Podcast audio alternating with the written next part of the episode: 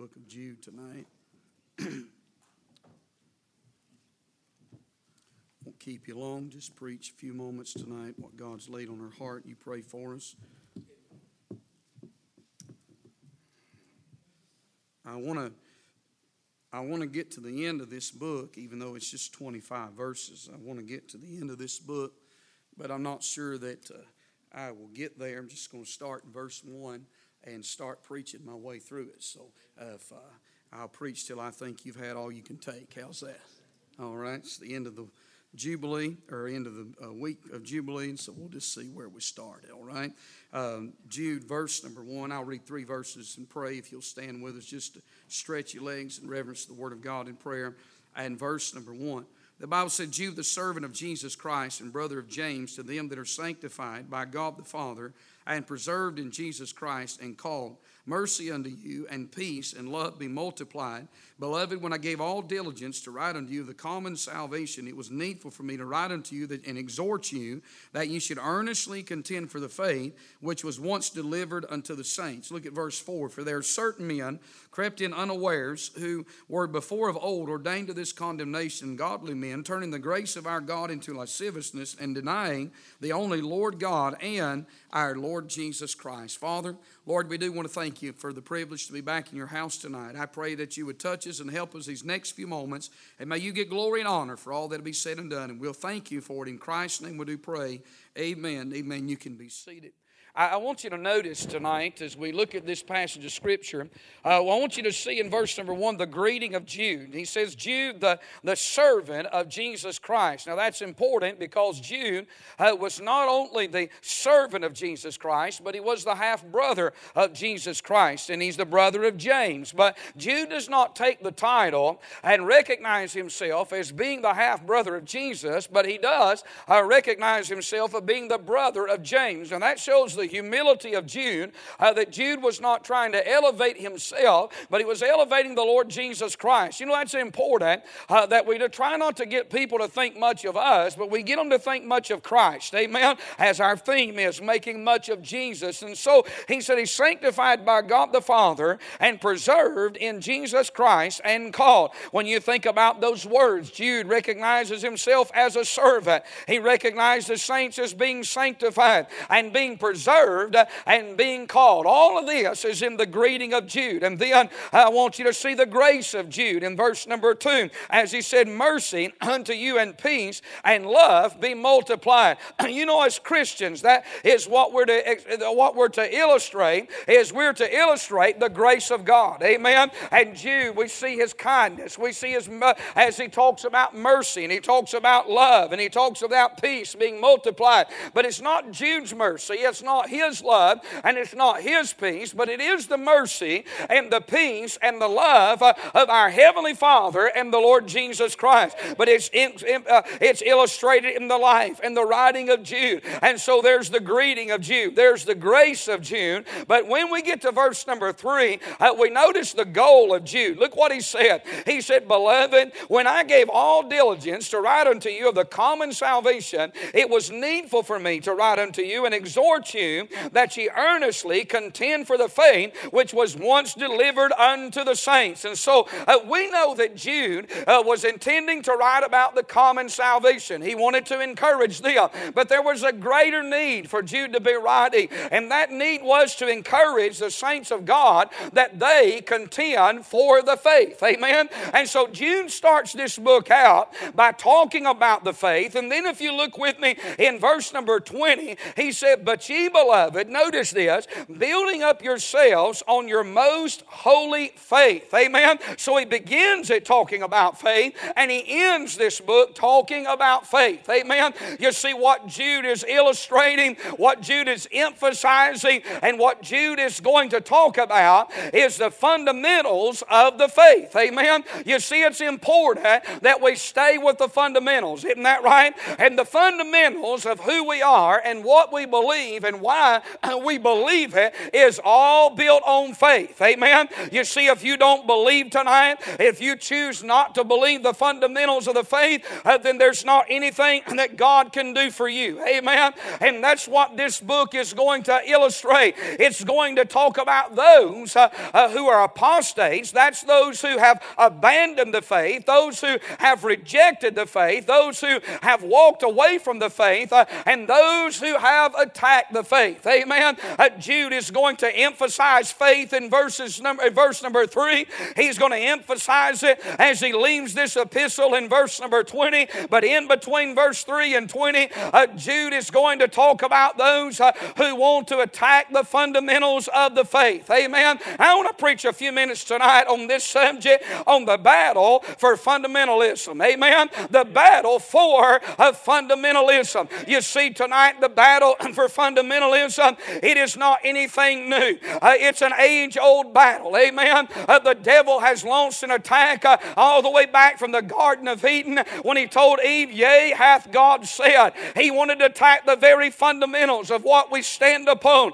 and that is uh, uh, the Word of God. And apostates always leave uh, uh, the teaching and the preaching and the principles and the doctrines uh, of the Word of God. Uh, why is this such a problem? I think it's a problem in our day. Uh, number one, because of the wickedness of society. Amen. You see, the more wicked this society gets, uh, uh, the more we can expect an attack on the church. Amen. Uh, the more we can expect an attack on those of us uh, who still believe what we've always believed. You see, tonight they want to shame us uh, and they want to silence us uh, uh, to not say the things that we've always said. Amen. It's the wickedness of society. I think the worldliness of saints uh, has brought this attack on more. You see, as uh, people begin to compromise, uh, as people begin to change course, uh, as people begin to go a different way, uh, the attack, uh, and my friend, the battle on fundamentalism is only going to intensify. Do you realize tonight we've not changed? Is that right? We still believe. Uh, hey, there was a time when almost everybody believed the King James Bible.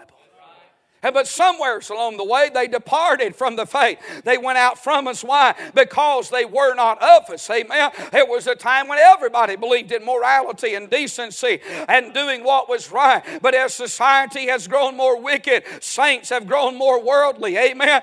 They've accepted things that they used to call evil, and now they call it good. The difference is God still calls it evil. Amen. And the Bible still condemns what the Bible has always condemned. And some have departed from the faith, uh, but you and I must stay with it. Amen. And so the worldliness of saints uh, has brought this battle on. And then the waywardness of servants, God's men. Amen. And let's just be honest. Uh, there are still men that are preaching and standing for the truth, and thank God for that. But there's a lot that have culled it. There's a lot that have watered it down. There's a lot of men that no longer preach what they used to preach uh, uh, because they're worried about a paycheck or a number on the board, or maybe they're worried about popularity. Maybe they're worried about a retirement. I don't know, but whatever be the cause. Uh, uh, maybe their children have changed and compromised, and so uh, they've compromised with them. But whatever the case be, uh, there are men that used to stand strong and used to stand tall, uh, but now they no longer preach what they once preached. They've learned how to generalize the message so that it doesn't offend no one. The truth is always going to be offensive to some. I don't think we ought to try to make enemies. I don't think we ought to try to offend people, but the truth is going to do that. And so Jude is going to deal with this. Notice here he talks about in verse number four, he gives us the preview of these apostates. Uh, he tells us that these apostates uh, are going to be deceitful in their infiltration. He said certain men, for there are certain men crept in unawares. Now, I want to tell you the responsibility of, a, of an under shepherd tonight is to make sure Uh, that those things do not happen. Amen. Uh, there are going to be people that's going to creep in, and they're going to say a lot of things that sound good, but they're not going to line up with the Bible. Uh, listen, if you're a Sunday school teacher, it's important that you stay true to the text. Amen. Stay true to the Word of God, and I believe we got teachers that do, uh, but pray and study and walk with God and live a clean life. Amen. You have a responsibility uh, to reinforce what's being preached uh, and to inform what's being taught. Amen. And so every lesson needs to be uh, given one hundred percent. We need to leave our opinion, our ideas, and our thoughts out of it. And we just need to give the Word of God, because the Word of God's what's going to help people. And apostates are everywhere. You'll see them at work, and you'll see them at school, and you'll see them on the radio, and the ter- or hear them on the radio and see them on the television and the internet. Uh, uh, but they're deceitful in their infiltration. They creep in under the radar. Uh, they come in unaware. Is that right? Uh, and then he tells us that they're doomed in their judgment. Look what he said. Who were before of old ordained to this condemnation. God said, uh, these men, uh, uh, listen, they're never surprised uh, at their, God is never surprised at their evil practices. Amen. Uh, they may slip in under the radar, and they may take people in the church by surprise, uh, but they're not going to take God by surprise. You know, sometimes I hear songs and I hear sermons, and there's just something about them. I can't quite tell you. But a radar goes off. I tell you, that's the Holy Spirit letting you know that something's just not right about it. Notice the desecration in their action. He said they're ungodly men. Amen. You see, godly men will point you to more godliness. Amen. Ungodly men will teach in a way that leads to more ungodliness.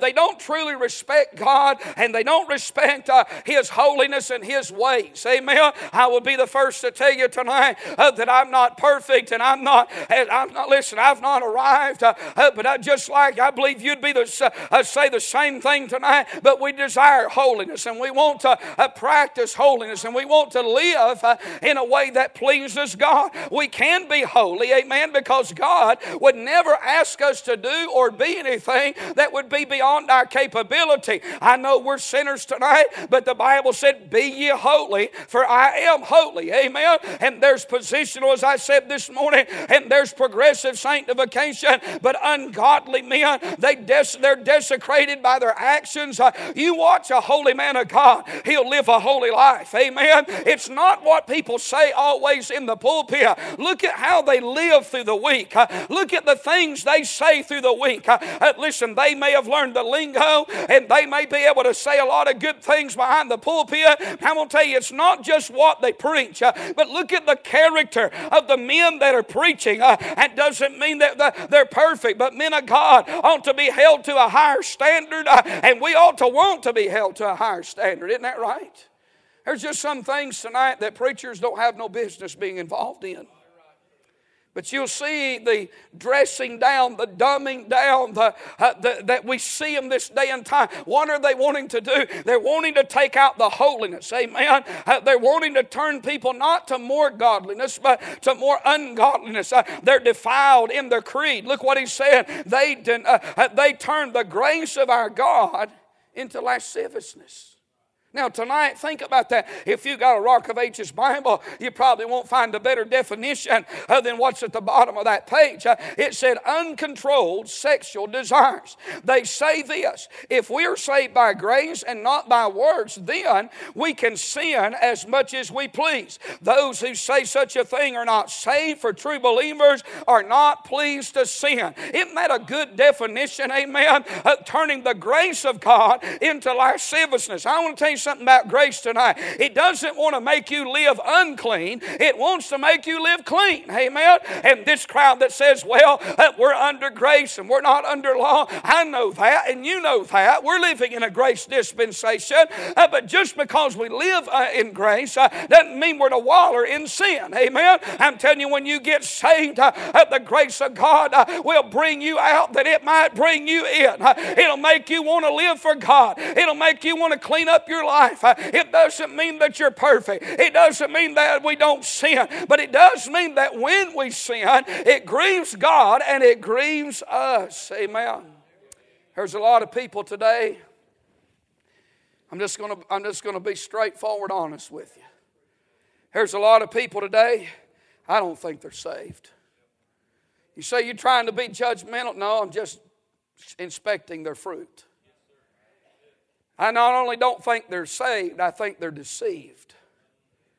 And I'm going to tell you, the people, the people sitting here tonight, that if you're struggling with your salvation and you're saying, well, I hope I'm not deceived, I hope I'm not, you're not the person I'm talking about. Because you're wanting to be so sure you're saved, you've comp- you've complicated it, in, in not meaning to, but you've complicated because you're so wanting to be sure that you're saved. But I'm going to tell you the people that this verse is talking about is people that live sinful and they hold their head up with no shame whatsoever. In fact, they have a firmness in their, uh, a boldness about them, and they'll look you right square and I say, well, I'm saved. The only problem is the things they're doing is going against the saved people. Don't live that way. I mean, I can do anything after I got saved that I did before I got saved. I understand that. But the difference is it ain't going to turn out the same way after I got saved. I mean, if you was a drunk before you got saved, sure, you can be a drunk after you get saved. But it ain't going to be the same way. I'm telling you, God's going to whip you and wear you out. He's going to judge you.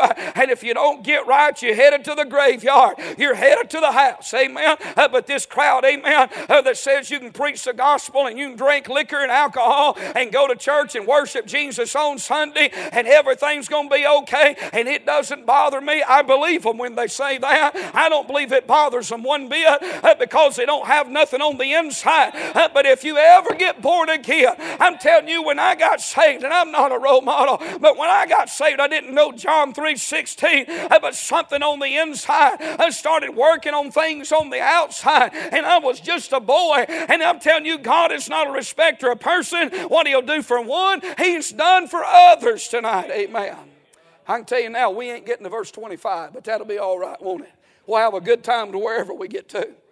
I'm just telling you tonight, the previews of these apostates, why do they attack fundamentalism? I'm going to tell you why. The battle is because they have an ungodly character. They do not know the Jesus of this Bible. Uh, they may preach uh, uh, some Jesus, but they don't preach the Jesus of this Bible. Uh, they may take verses and scriptures and use things, uh, and there may be a, a there may be a parse of truth in what they're saying. It may sound the same, but if you listen to it long enough, uh, uh, you'll see it. If you look at their lives, it does not line up. Amen.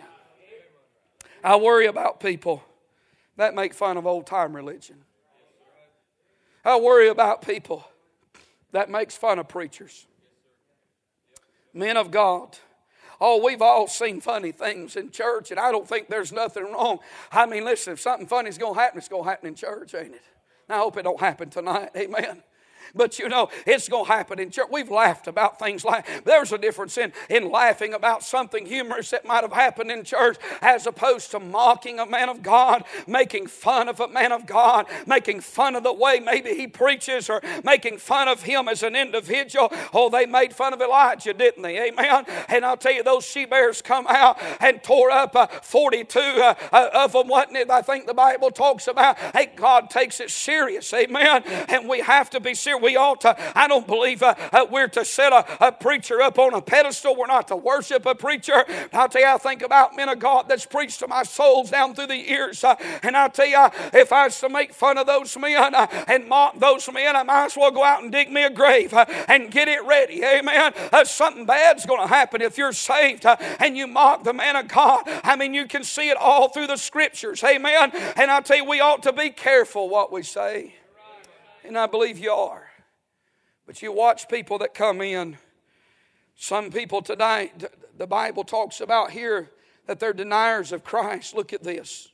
They deny the only Lord God and our Lord Jesus Christ. Why do they deny Christ? Why do they make fun of, of those men that preach the truth and those men that stand for the fundamentals of the faith? I'll tell you why. It's not those men that they despise. It's the Jesus that they despise. It's the book that they preach. It's the Christianity that they uphold. It's what they represent. Amen. It's what they're standing for that is an irritation to them. That's why apostates attack fundamentalism. That's why they make fun of us. And they make fun of the way we worship.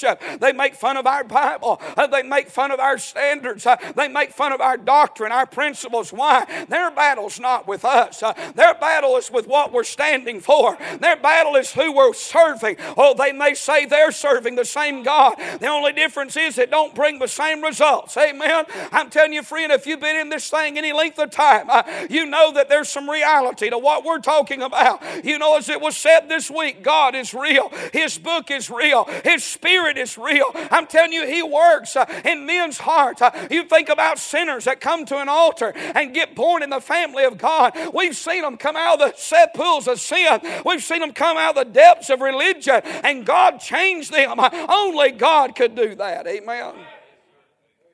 Now, this would probably make a liberal upset, but that's all right. We live in a day when they say, well, the E S V, the N I V, the, all those different perversions. But you trace back every real revival that ever shook America's foundation. You know what book it came from?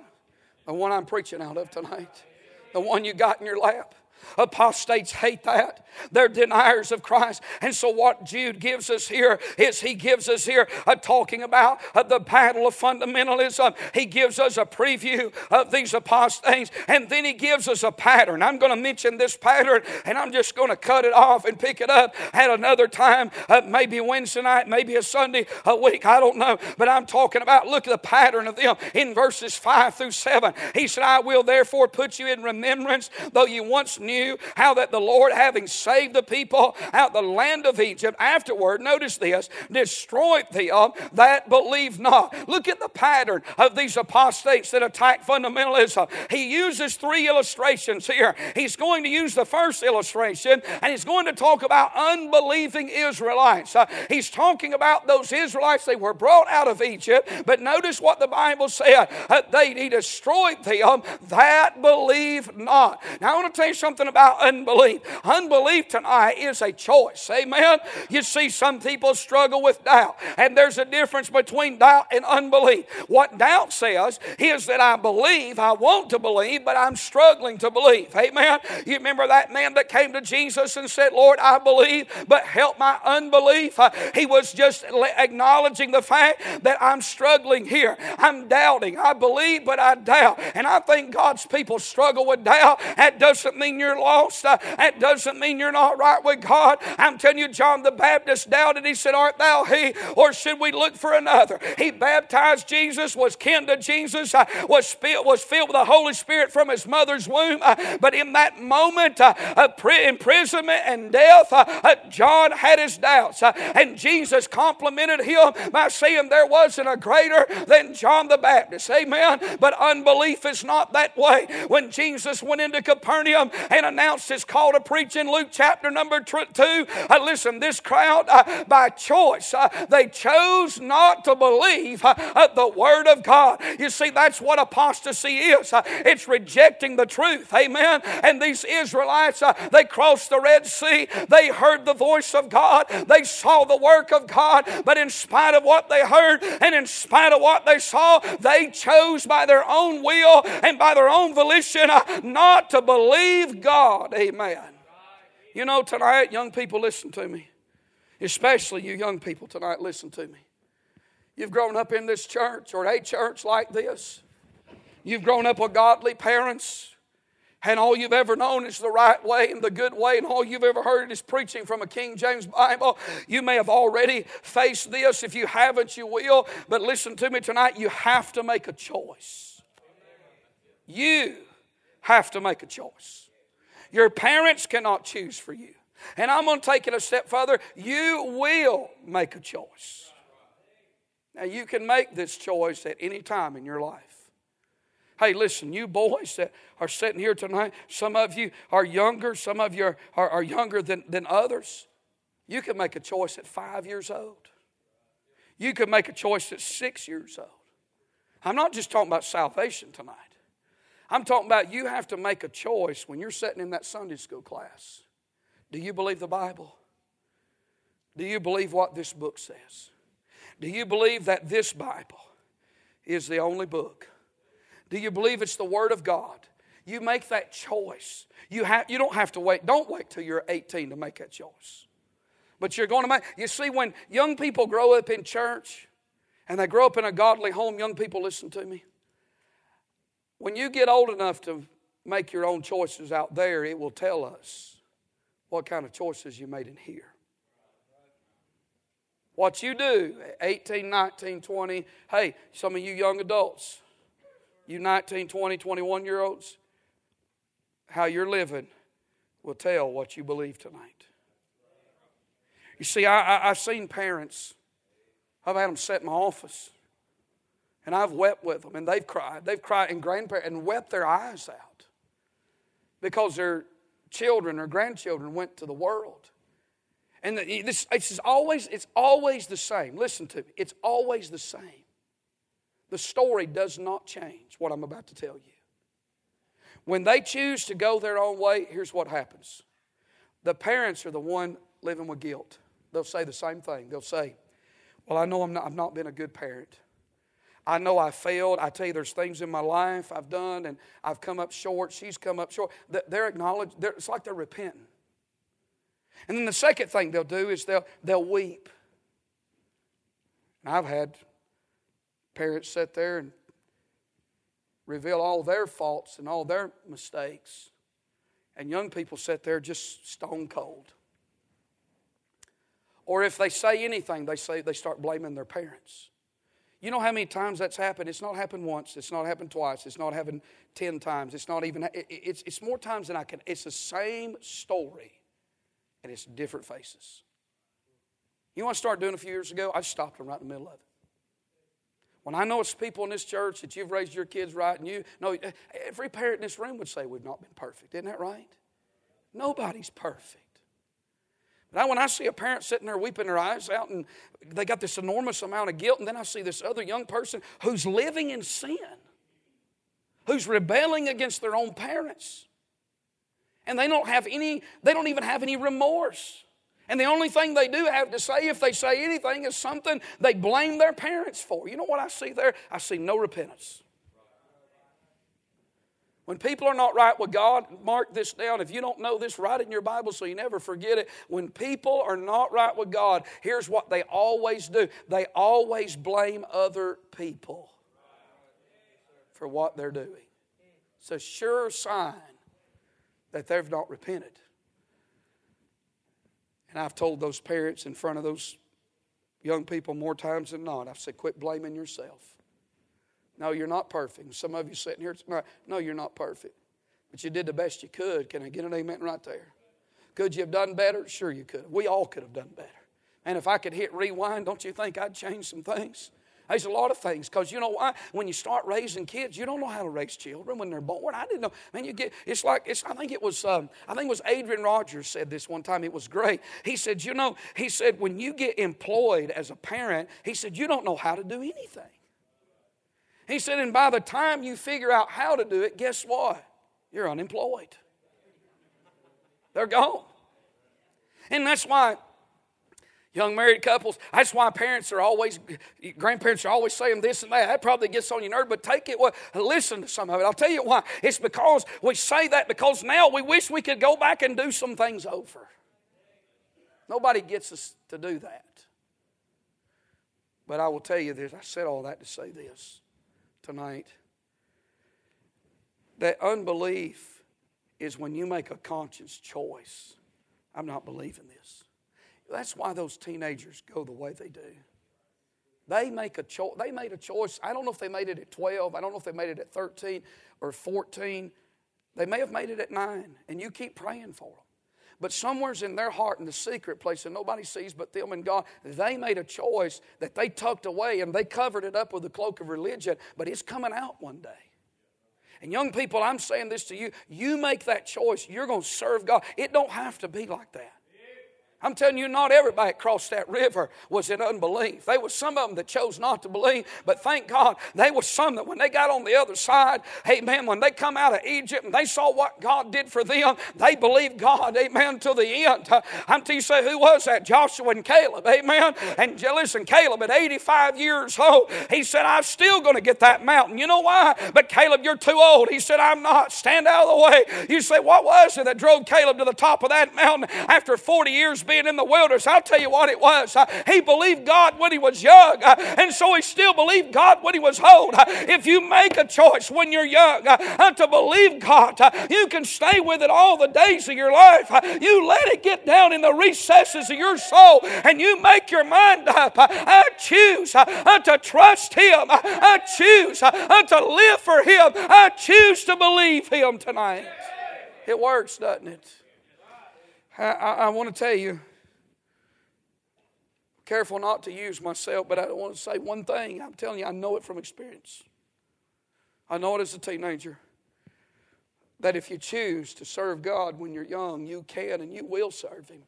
No matter what, no matter who. Unbelieving Israelites. That's the pattern of apostasy. It begins with unbelief. When you start to walk away from the truth, when you reject, when you abandon what you've been taught, it begins with unbelief. Then secondly, notice this, uh, the unwilling angels. Disbelief in verse five, disobedience in verse six. And the angels which kept not their first estate, but left their own habitation, hath He reserved in everlasting chains under darkness unto the judgment of the great day. What's this illustration about? It's a lack of submission to the will of God. You see, these angels stepped out of the bounds of what God had created them for because they weren't willing to submit. They had a leader, Lucifer, and they followed him. Be careful about following leadership that God didn't ordain and put in your life. Amen. You follow your parents. God put them in your life. You follow your pastor, your preacher's wife. God put them in your life for a reason. You follow them. And listen, that's what happened to these angels. Uh, they were unwilling, and it begins with unbelief. Uh, at an early age, you choose not to believe. As you get older, you get unwilling to cooperate and do what you know is right. I'm telling you, unbelief always leads to unwillingness in the will of God. Uh, but you know what? If you'll stay with what's right, if you'll choose what is right, if you'll stick with the fundamentals of the faith, those fundamentals are foundational things uh, that hold us in the right way, and they keep us in the center of God's will. I'm thankful for this book, aren't you? I believe tonight it's a fundamental. I believe in the local church. I believe I believe tonight that as we get saved, we are baptized into one body as believers. And, and I don't like to use the word universal church because it's been used as, as a form of ecumenicalism and all that. And so I try to stay away from it for that reason. Uh, but I do believe that it doesn't matter. Listen, if a man got saved, he may join a Methodist church. Somebody may join a Presbyterian church. But if they trusted Jesus Christ, uh, they're going to the same heaven and they're part of the bride. Is that right? Uh, I do believe that tonight. Uh, I don't like to use the phrase universal uh, because of the apostates of our day. We're not holding hands with Catholics and Mormons and Jehovah's Witnesses uh, uh, because that's not a denomination. That's an occult, amen? And we're not going to bid them Godspeed. But what I'm saying tonight is this. Uh, uh, listen, in spite of all of that, I believe in the local New Testament church because it's in this book. I believe we tithe to the church. The Bible teaches the tithe is the Lord's. It was His before the law. It was His during the law, and it was His after the law. The tithe belongs to the Lord, and so we tithe to the church. We give our missions to the church. Uh, we do everything through the local church, amen? We don't go off rogue and do something outside the bounds of the local church, and we're seeing a lot of that in these days and time. I remember a few years ago, a man came to me, uh, and he said, hey, he said, so-and-so in the church, uh, it was somebody that had been visiting, and they wanted to start a prayer meeting, and they wanted to invite some people from the church to the prayer meeting. Uh, you know, and so I just said something to the individual. I said, sir, I said, listen, not trying to be ugly, but whatever we do, we do it through the local church. He said, well, it's my house. If I want to have a prayer meeting, I, he said, I'll have one. I said, you can. But I said, you're not going to come around here and invite a bunch of people. I already know how that's going to go. Amen. Uh, you're not starting something outside the local church. Can I get an amen? Hey, anything with two heads is a freak. Can I get a witness on that? And brother, I'm telling you, listen, I got problems with people that's got problems uh, uh, with trying to do things outside the bounds of the local church. Uh, I'm a local church man. That's a fundamental of the faith. Uh, I've never done anything. I'm talking about I've never done anything that I, what I didn't go through the local church to do it. Amen. You say, why is that? Because it's right. Because it's the Bible. Brother, I'm telling you, we're living in a day when people just... I mean, I'm so disconnected from this current day we're living in and don't want to be connected with it. But people just do anything nowadays. But I want to tell you something tonight. If you're right with God and you love this book, you want to be willing to follow the will of God. Submission, unbelieving Israelites, unwilling angels. And let me close with this. He gives a third illustration, unholy cities. Look at the pattern. It starts in verse number five with disbelief. In verse six, it goes to disobedience. And when you get to verse number seven, there's defilement. even as Sodom and Gomorrah and the cities about them, in like manner giving themselves over to fornication and going after strange flesh, are set forth, why? As an example, suffering the vengeance of eternal fire.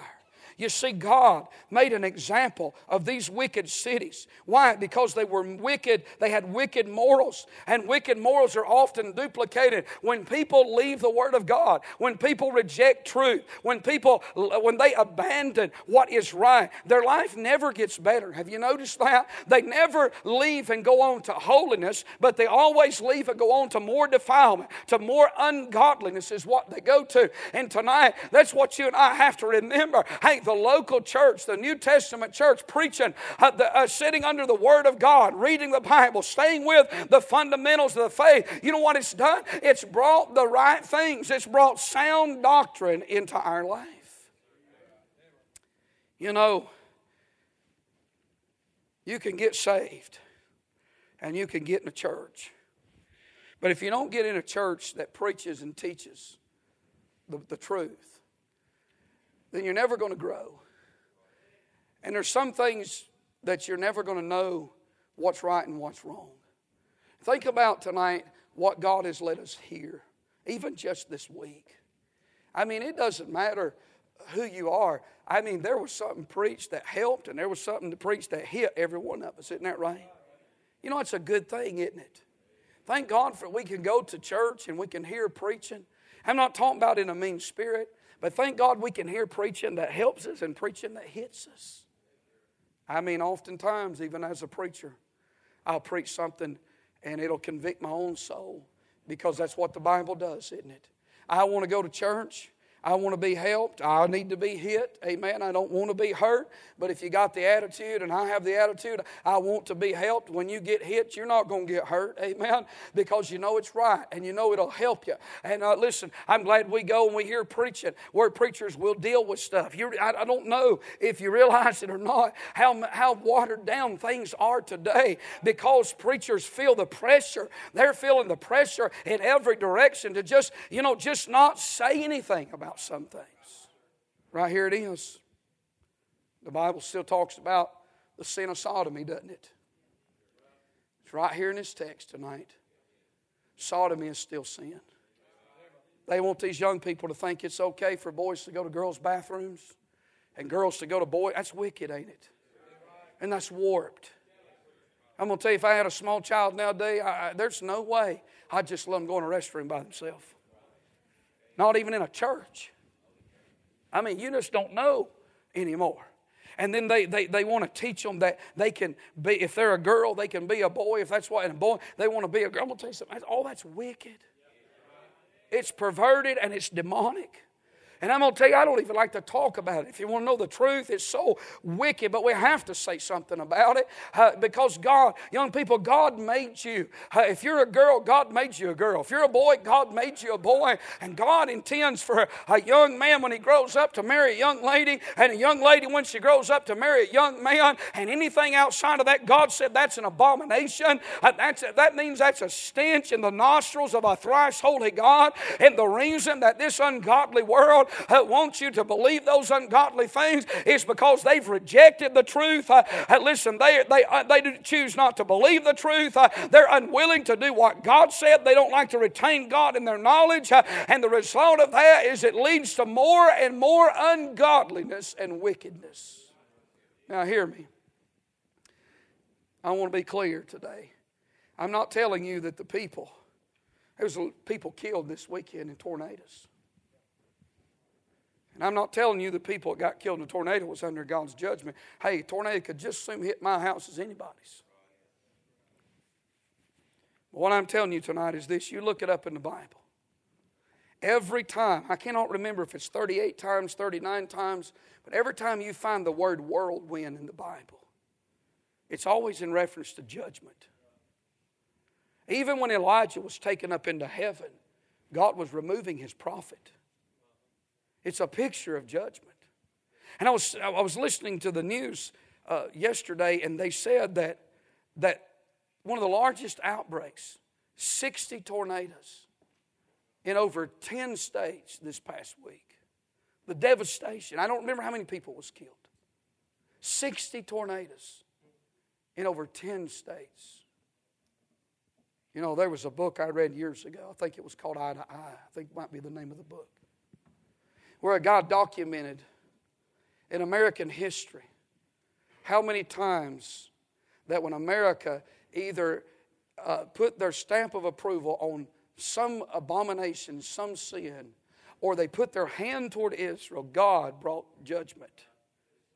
He talked about Hugo, Katrina, Andrews, those tornadoes which now has far exceeded that outbreak. When Bill Clinton brought uh, Arafat on a ten-day uh, tour to this uh, country, it was a, at that moment it was the largest outbreak uh, in, in, in American history of tornadoes for those ten days. And the day that he got on the plane, it's documented, the day that he got on the plane and left, they ceased.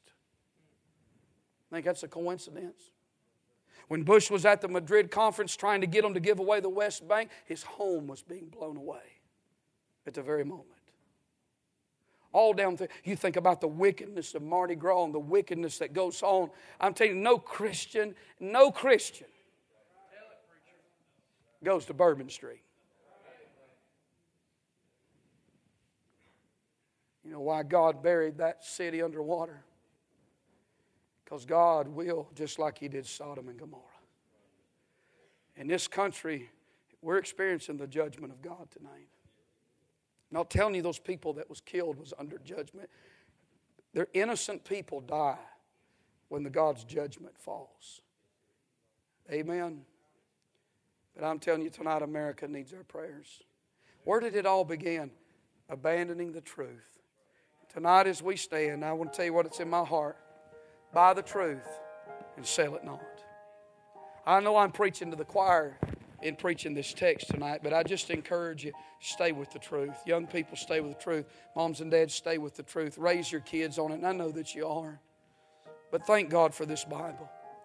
Read it to them. Have them memorize it. We need to memorize it every day. Stay in the Word of God, and you'll see people change. Some of your friends will change. Some of your family members may change, but don't you ever change. Don't let this world sway you. Don't let people sway you. Don't let things you hear and things you see sway you. Just let the Bible be your guide. Let it be what sways, what keeps you in the right way. Sound doctrine. We'll sing a couple verses tonight. If you need to come, you come tonight.